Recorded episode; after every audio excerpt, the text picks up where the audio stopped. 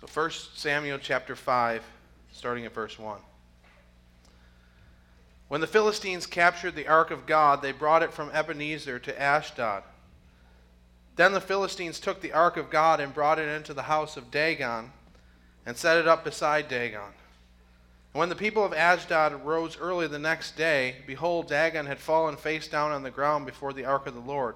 So they took Dagon and put him back to, in his place. But when they rose early on the next morning, behold, Dagon had fallen face downward on the ground before the ark of the Lord. And the head of Dagon and both his hands were lying cut off on the threshold. Only the trunk of Dagon was left to him. This is why the priests of Dagon and all who enter the house of Dagon do not tread on the threshold of Dagon in Ashdod to this day. The hand of the Lord was heavy against the people of Ashdod, and he terrified and afflicted them with tumors, both Ashdod and its territory. And when the men of Ashdod saw how things were, they said, The ark of God of Israel must not remain with us, for his hand is hard against us, and against Dagon our God. So they sent and gathered oh, all the lords of the Philistines and said, What shall we do with the ark of the God of Israel? They answered, Let the ark of the God of Israel be brought around to Gath. So they brought the ark of God of Israel there. But after they had brought it around, the hand of the Lord was against the city, causing a very great panic. And he afflicted the men of the city, both young and old, so that tumors broke out, out on them. So they sent the ark of God to Ekron, But as soon as the ark of God came to Ekron, the people of Ekron cried out, They have brought around to us the ark of the God of Israel to kill us and our people. They sent therefore and gathered together all the lords of the Philistines and said, Send the, the, away the ark of the God of Israel and let it return to its own place, that it may not kill us and our people. For there was a deathly panic throughout the whole city. The hand of God was very heavy there. The men who did not, not die were struck with tumors, and the cry of the city went up to heaven. The ark of the Lord was in the country of the Philistines seven months, and the Philistines called for the priests and the diviners and said, What shall we do with the ark of the Lord? Tell us with what we shall send it to its place. They said, If you send away the ark of the God of Israel, do not send it away empty, but by all means return him a guilt offering. Then you will be healed, and it will be known to you why his hand does not turn away from you. And they said, What is the guilt offering that we shall return to him? They answered, Five golden tumors and five golden mice, according to the number of the lords of the Philistine. For the same plague was on all of you and on your lords. So you must make images of your tumors and images of your mice that ravage the land and give glory to the God of Israel. Perhaps he would lighten his hand from off you and your gods and your land. Why should you harden your hearts as the Egyptians and Pharaoh hardened their hearts after he had dealt severely with them? Did they not send the people away and they departed? Then we'll skip down to verse 10. The men did so and took two milk cows and yoked them to the cart, and shut up their calves at home. They put, out, put the ark of the Lord on the cart and the box with the golden mice and the images of their tumors. And the cows went straight in the direction of Beth Shemesh along uh, one highway, lowing as they went. Now we'll skip down to verse 17. These are the golden tumors that the Philistines returned as a guilt offering to the Lord one for Ashdod, one for Gaza, one for Ashkelon, one for Gath, one for Ekron and the golden mice according to the number of all the cities of the Philistines belonging to the five lords, both fortified cities and unwalled villages. The great stone beside which they set down the ark of the Lord is a witness to this day of the field of Joshua of Beth Shemesh. And he struck some of the men of Beth Shemesh because they looked upon the ark of the Lord. He struck seventy men of them, and the people mourned because the Lord had struck the people with a great blow. Then the people of Beth Shemesh said, Who is able to stand before the Lord, this holy God? And to whom shall he go away from us?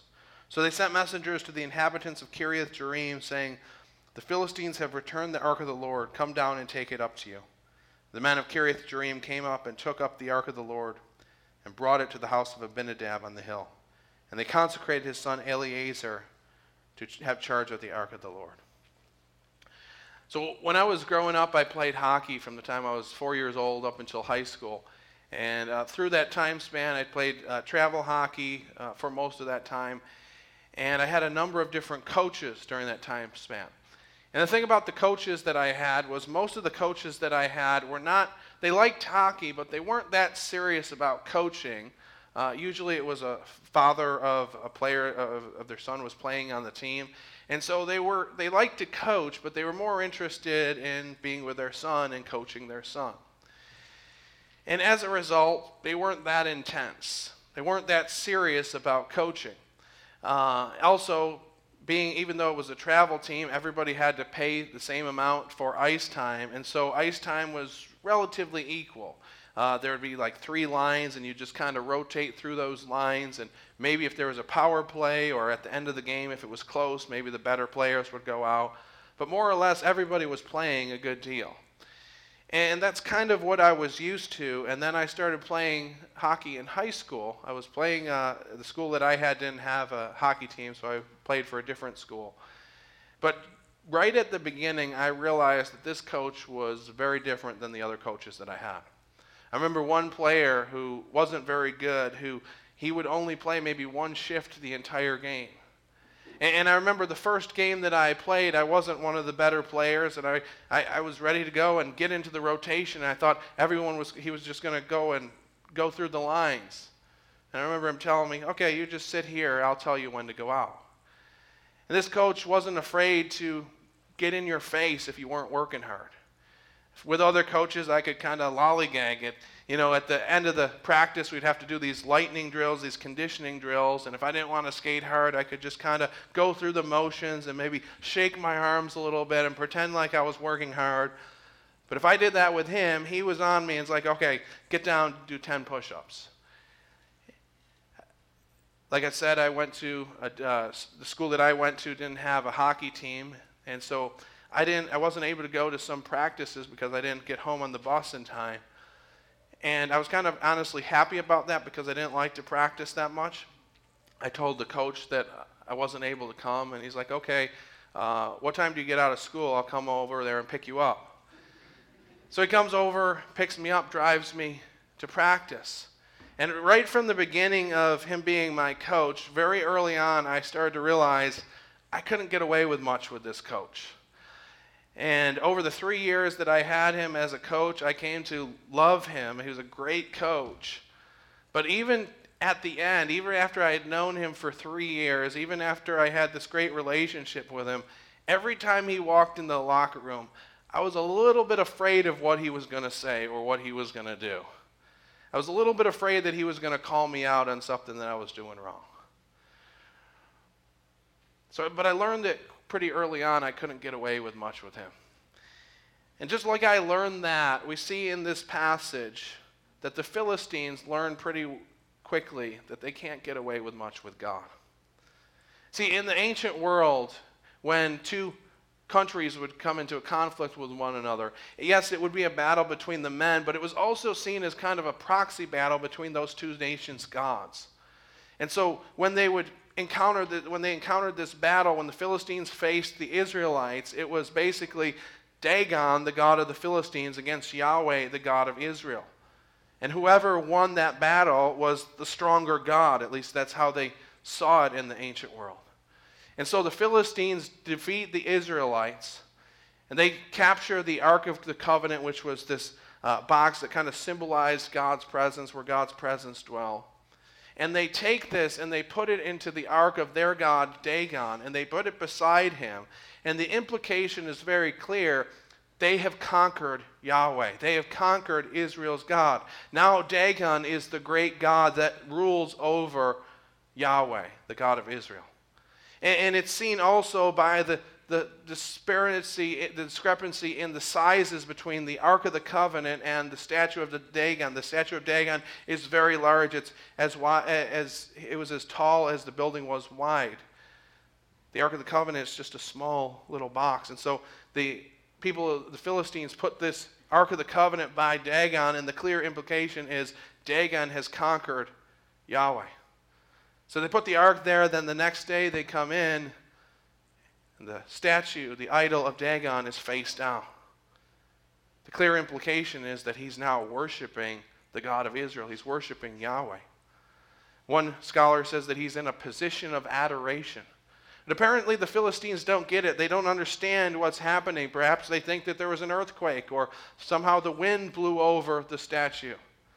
And so they go and they prop up the statue once again. And the sight is kind of humorous that there's this God or so called God who is greater than the God of Israel who's brought them this victory, but he can't even stand up himself. But that's what they do. They raise him up, put him back in his place, and then the next morning they come in. Once again, Dagon has fallen down, but this time it's a little bit different. This time, when he falls down, his hands are broken off and his head is broken off. So the only thing that's left there is the trunk of his body. Now, this is possibly significant for a couple different reasons. First of all, uh, according to one scholar, it was a common wartime practice to collect the heads or hands of the fallen to demonstrate victory. In addition, when a leader defeated another leader, it was said to be because of the power of his hand. The power symbolically resided in the hand. Remember how God led the people of Israel out of Egypt, and he led them out with a mighty hand, it says in the scripture, and an outstretched arm. And so we see clearly in this passage that Dagon is completely defeated, he is completely powerless. And in contrast to that, we're told that the hand of Yahweh is strong upon the people of Ashdod. We see in the text that it's causing illnesses to break out, tumors to come on the body of the Philistines. They ship it on from Ashdod to Gath. It says that again the Lord, hand of the Lord was heavy upon uh, Gath. People start to die. They move it to another city, to Ekron. Again, there's widespread panic. People die, there's tumors. And finally, the Philistines get together and they realize we got to do something about this. We have to get rid of this ark because they keep playing hot potato with this ark of the, ark of the covenant, moving it from place to place, and everywhere it goes, it brings, wreaks havoc. And so they call it together the diviners and the priests of the people of the Philistines. And they say, okay, so how do we get rid of this thing? What's the best way to get rid of it so that we minimize the casualties so we don't have to deal with this God anymore? And the priests and the diviners come up with an idea. They realize they've done something bad, they've realized they've insulted the God of Israel. And so they decide they're going to send uh, the ark back, and they're going to send with it five golden mice and five golden tumors. Now we know it's five because of the five cities of the Philistines and the five rulers of those cities. We know that there's the tumors because there was tumors that broke out on the people uh, because of, uh, of what God wrought in those cities. The mice is a little bit further, harder to understand. We're not exactly sure what that means, why the mice are there, but it says in the text that the mice ravaged the land. And the name Dagon uh, is believed to come from the word for grain. And he may have been the god of agriculture, the god uh, uh, of the ground. And so it's suggested that most likely what is happening here is that the mice are overrunning Dagon's territory. That they're in the fields eating all of the produce, eating all the grains, once again demonstrating that Dagon is powerless before the God of Israel. And so they decide they're going to send those things back, and they have a further plan. The plan is that the, the priests and the diviners say, put the Ark of the Covenant on a cart, and then attach to that Ark of the Covenant two uh, milk cows who have never had a yoke, who have not been away from uh, their calves, and you just send them away. And of course, the logical thing that would usually happen is if those uh, cows were sent away, they would return home to their calves. But they said if they go to the land of Israel, then we'll know for sure that God is the one who caused this. And if not, we'll know it's just a coincidence. I mean, amazing that they could think that all of these things together could be possibly a coincidence. But that's what they thought. And so they put the cows on the cart, and it says in the text that they went straight to the land of Beth Shemesh, to the land of Israel. They didn't turn to the left or to the right, they came right to the land uh, of Israel. Beth Shemesh was this land that was between the land of the Philistines and between Israel. It was occupied by Israel during this time. And it says in the text that when the Ark of the Covenant came to the people of Beth Shemesh, there was rejoicing because the Ark of the Lord had returned to the people of Israel. We see also that the Philistines are rejoicing in a different way. Now they don't have to deal with the Ark of the Covenant. Now they've finally done away with this God and they can go back to their homes in peace. But the rejoicing for the, for the Israelites is very short lived. We see in the text, it tells us that 70 people from Beth Shemesh looked upon the ark of the Lord and they were struck dead. Now, we don't know for sure exactly what they did. They may have tried to look inside of the Ark of the Covenant, which was prohibited, or they may have been, the, the word for looked upon indicates staring oftentimes, and so they may have been staring at it and kind of gloating over that. We're not sure exactly what it was, but they were very irreverent in the way they were treating the Ark of the Covenant. And so then they realize we can't have this God among us. We can't have the Ark of the Covenant among us. And so they call another Israelite city. And once again, the hot potato game starts again. So they call the people of Kiriath Jearim and they say, The Philistines have returned this ark. Now we need you to come and get it because we can't have it here. And they make a very insightful statement. They say, Who is able to stand before this holy God? And we see a, a lot of humor or irony uh, dark humor, you might call it, in this passage. We see last week we looked at how Eli and Eli's daughter in law mourned because the Ark of the Covenant was taken away from Israel.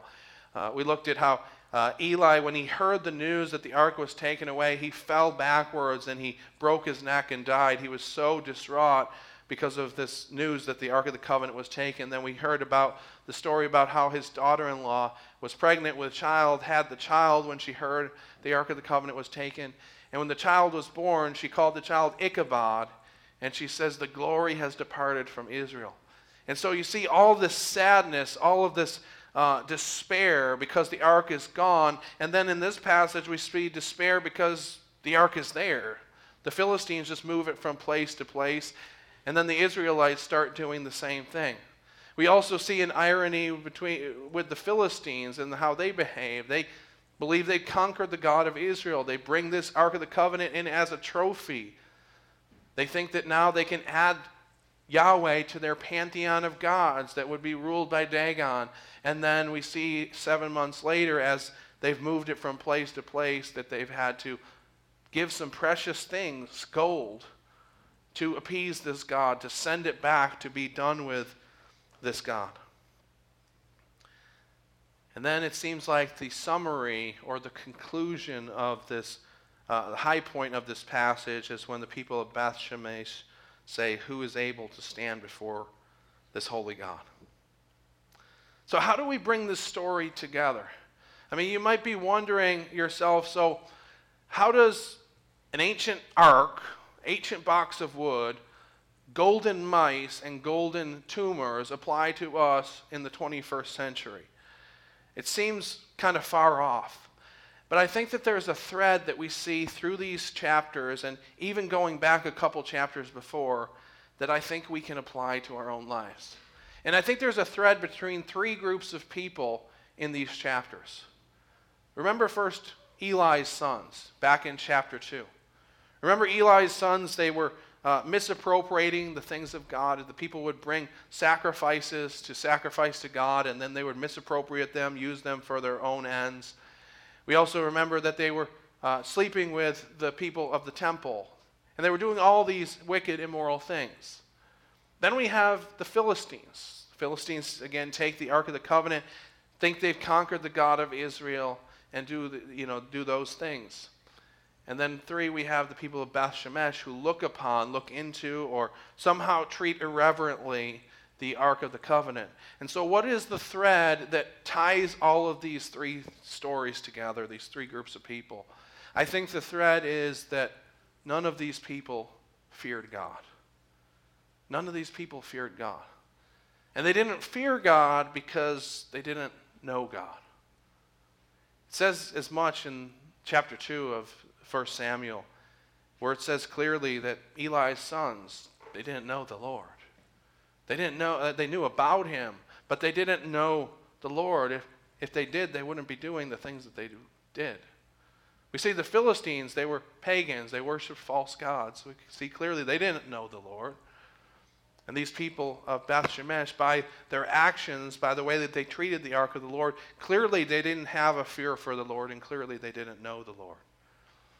See, I think this passage teaches us something very important, and that is that if we don't fear God, then we don't know God. If we don't fear God, we don't know God. You see, over the last 50 to hundred years, I think that there has been an effort by American Christians to make God more approachable. And so we focus on the love of God, the mercy of God. We describe Jesus as our personal Lord and Savior. We talk about this love relationship that we have with Him in worship songs. We refer to God as our Father. And none of these things are bad things. They are all true things. They are all things to be celebrated. But I think what sometimes happen is, happens is that one generation kind of overcorrects another generation. In other words, you know, you have a maybe a child who grew up with very authoritarian parents, parents wouldn't let them do anything fun, and, and they hate the way that their parents run the household, and then they grow up, and then they overcorrect that to be completely permissive and let the children do whatever they want. And I think the similar thing maybe has happened in regards to American Christianity. I mean, you look back a hundred plus years, and maybe there was more emphasis on the holiness of God and the greatness of God and the glory of God, and not as much on the approachability and the love of God. And so then, over the last 50 to 100 years, we've kind of turned in the opposite direction. Think about a few hundred years ago, one of the most famous sermons in American history Jonathan Edwards gave that was called Sinners in the Hands of an Angry God.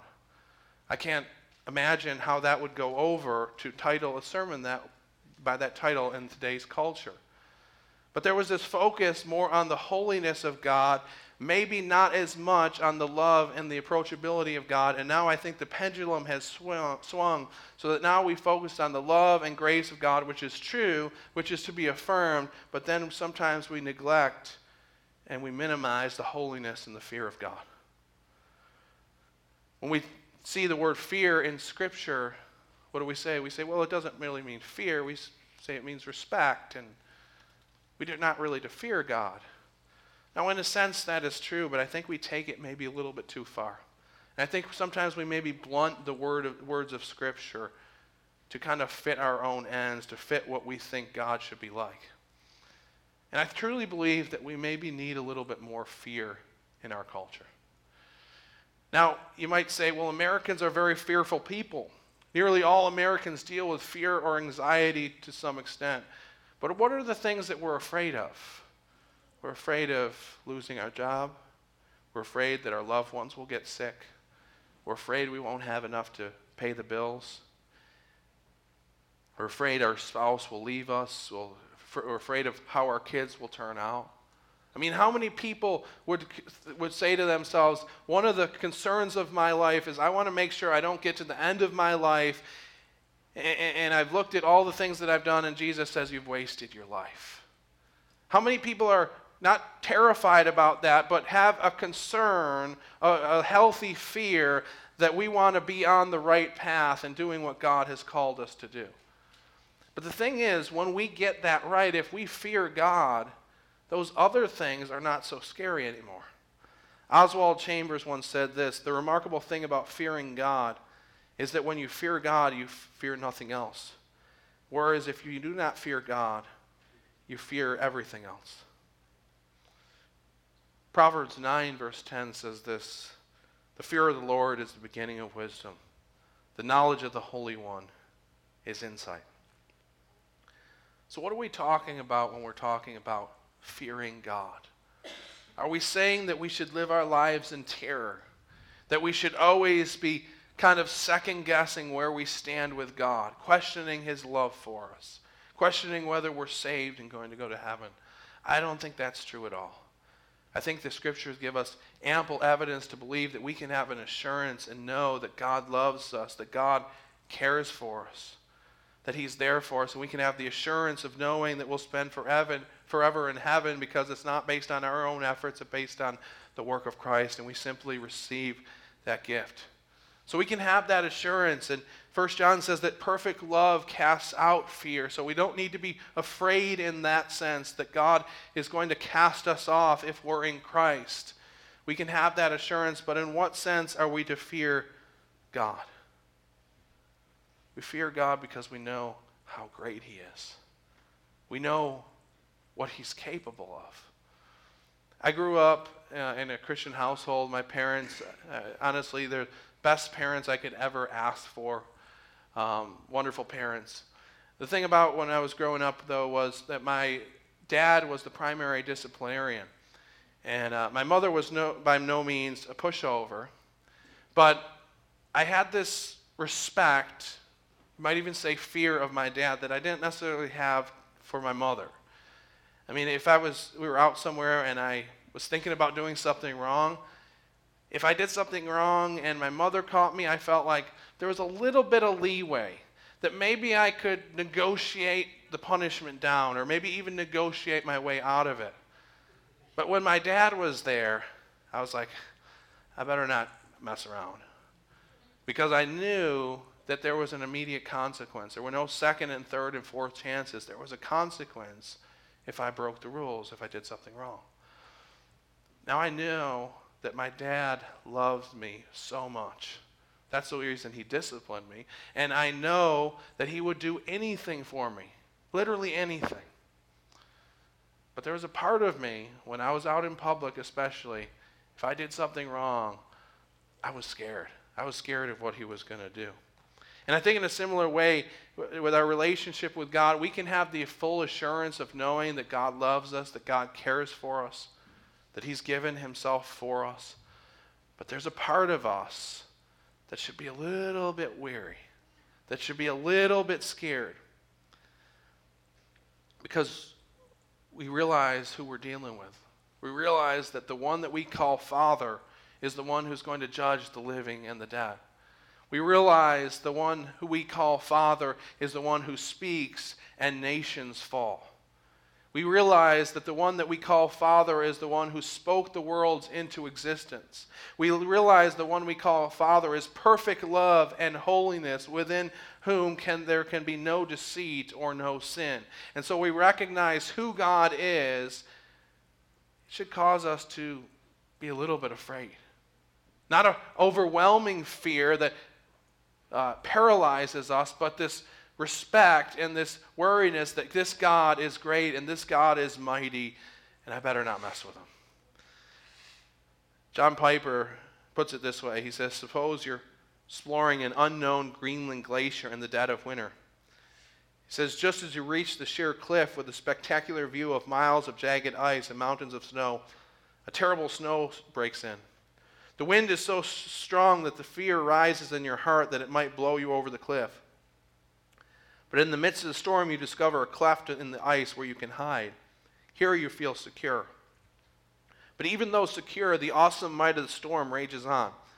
And you watch it with a kind of trembling pleasure as it surges out across the distant glaciers.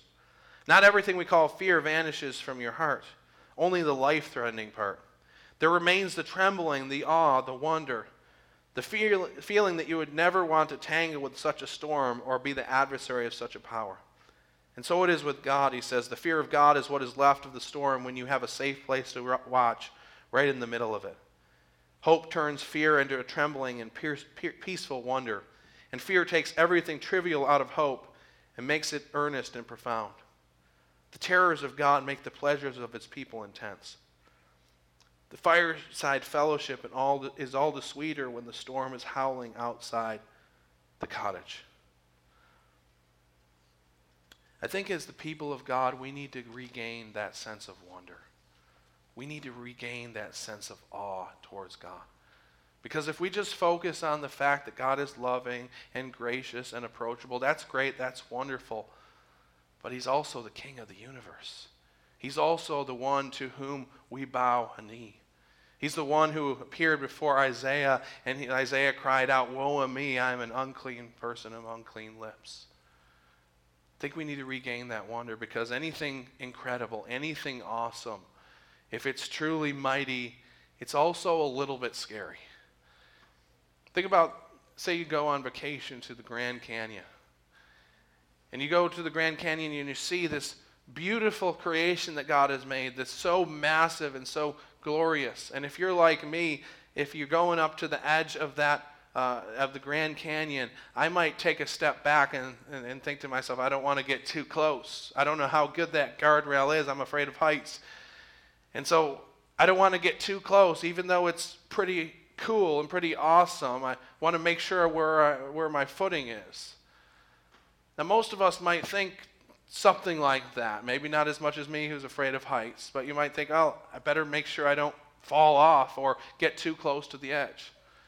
But if that's the case, when you go home, do you go home and tell your friends and loved ones, it was terrible? I was terrified the whole time that I was going to fall into the Grand Canyon. I mean, I could just picture myself rolling down that cliff, and I didn't enjoy the trip at all because all I could think about is falling down that Grand Canyon. You probably wouldn't think that. You'd probably just come home, and even though there was a hint of fear there, you would say, It was incredible. It was beautiful. I can't believe how gorgeous it was.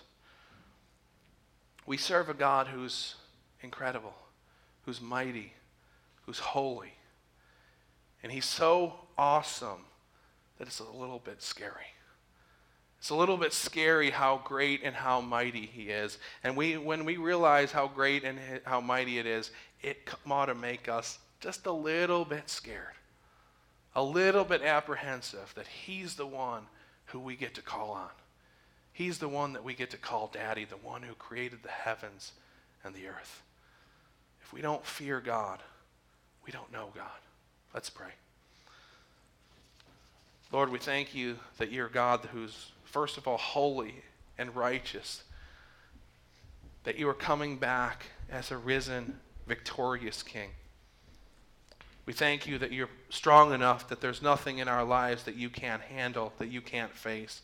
We thank you also, on the other hand, that we can come to you as a child comes to his father, that we can call out to you any time, day or night, that you love us more than we can imagine, that you loved us so much that you sent your Son to die on the cross for our sins so that we might have life.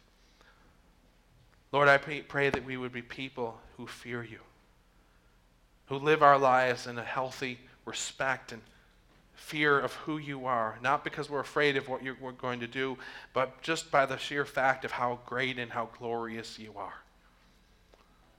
And as we do that, Lord, I pray that we would bow our knees and worship you that we'd give you all the glory, give you all the honor. In Christ's name I pray. Amen.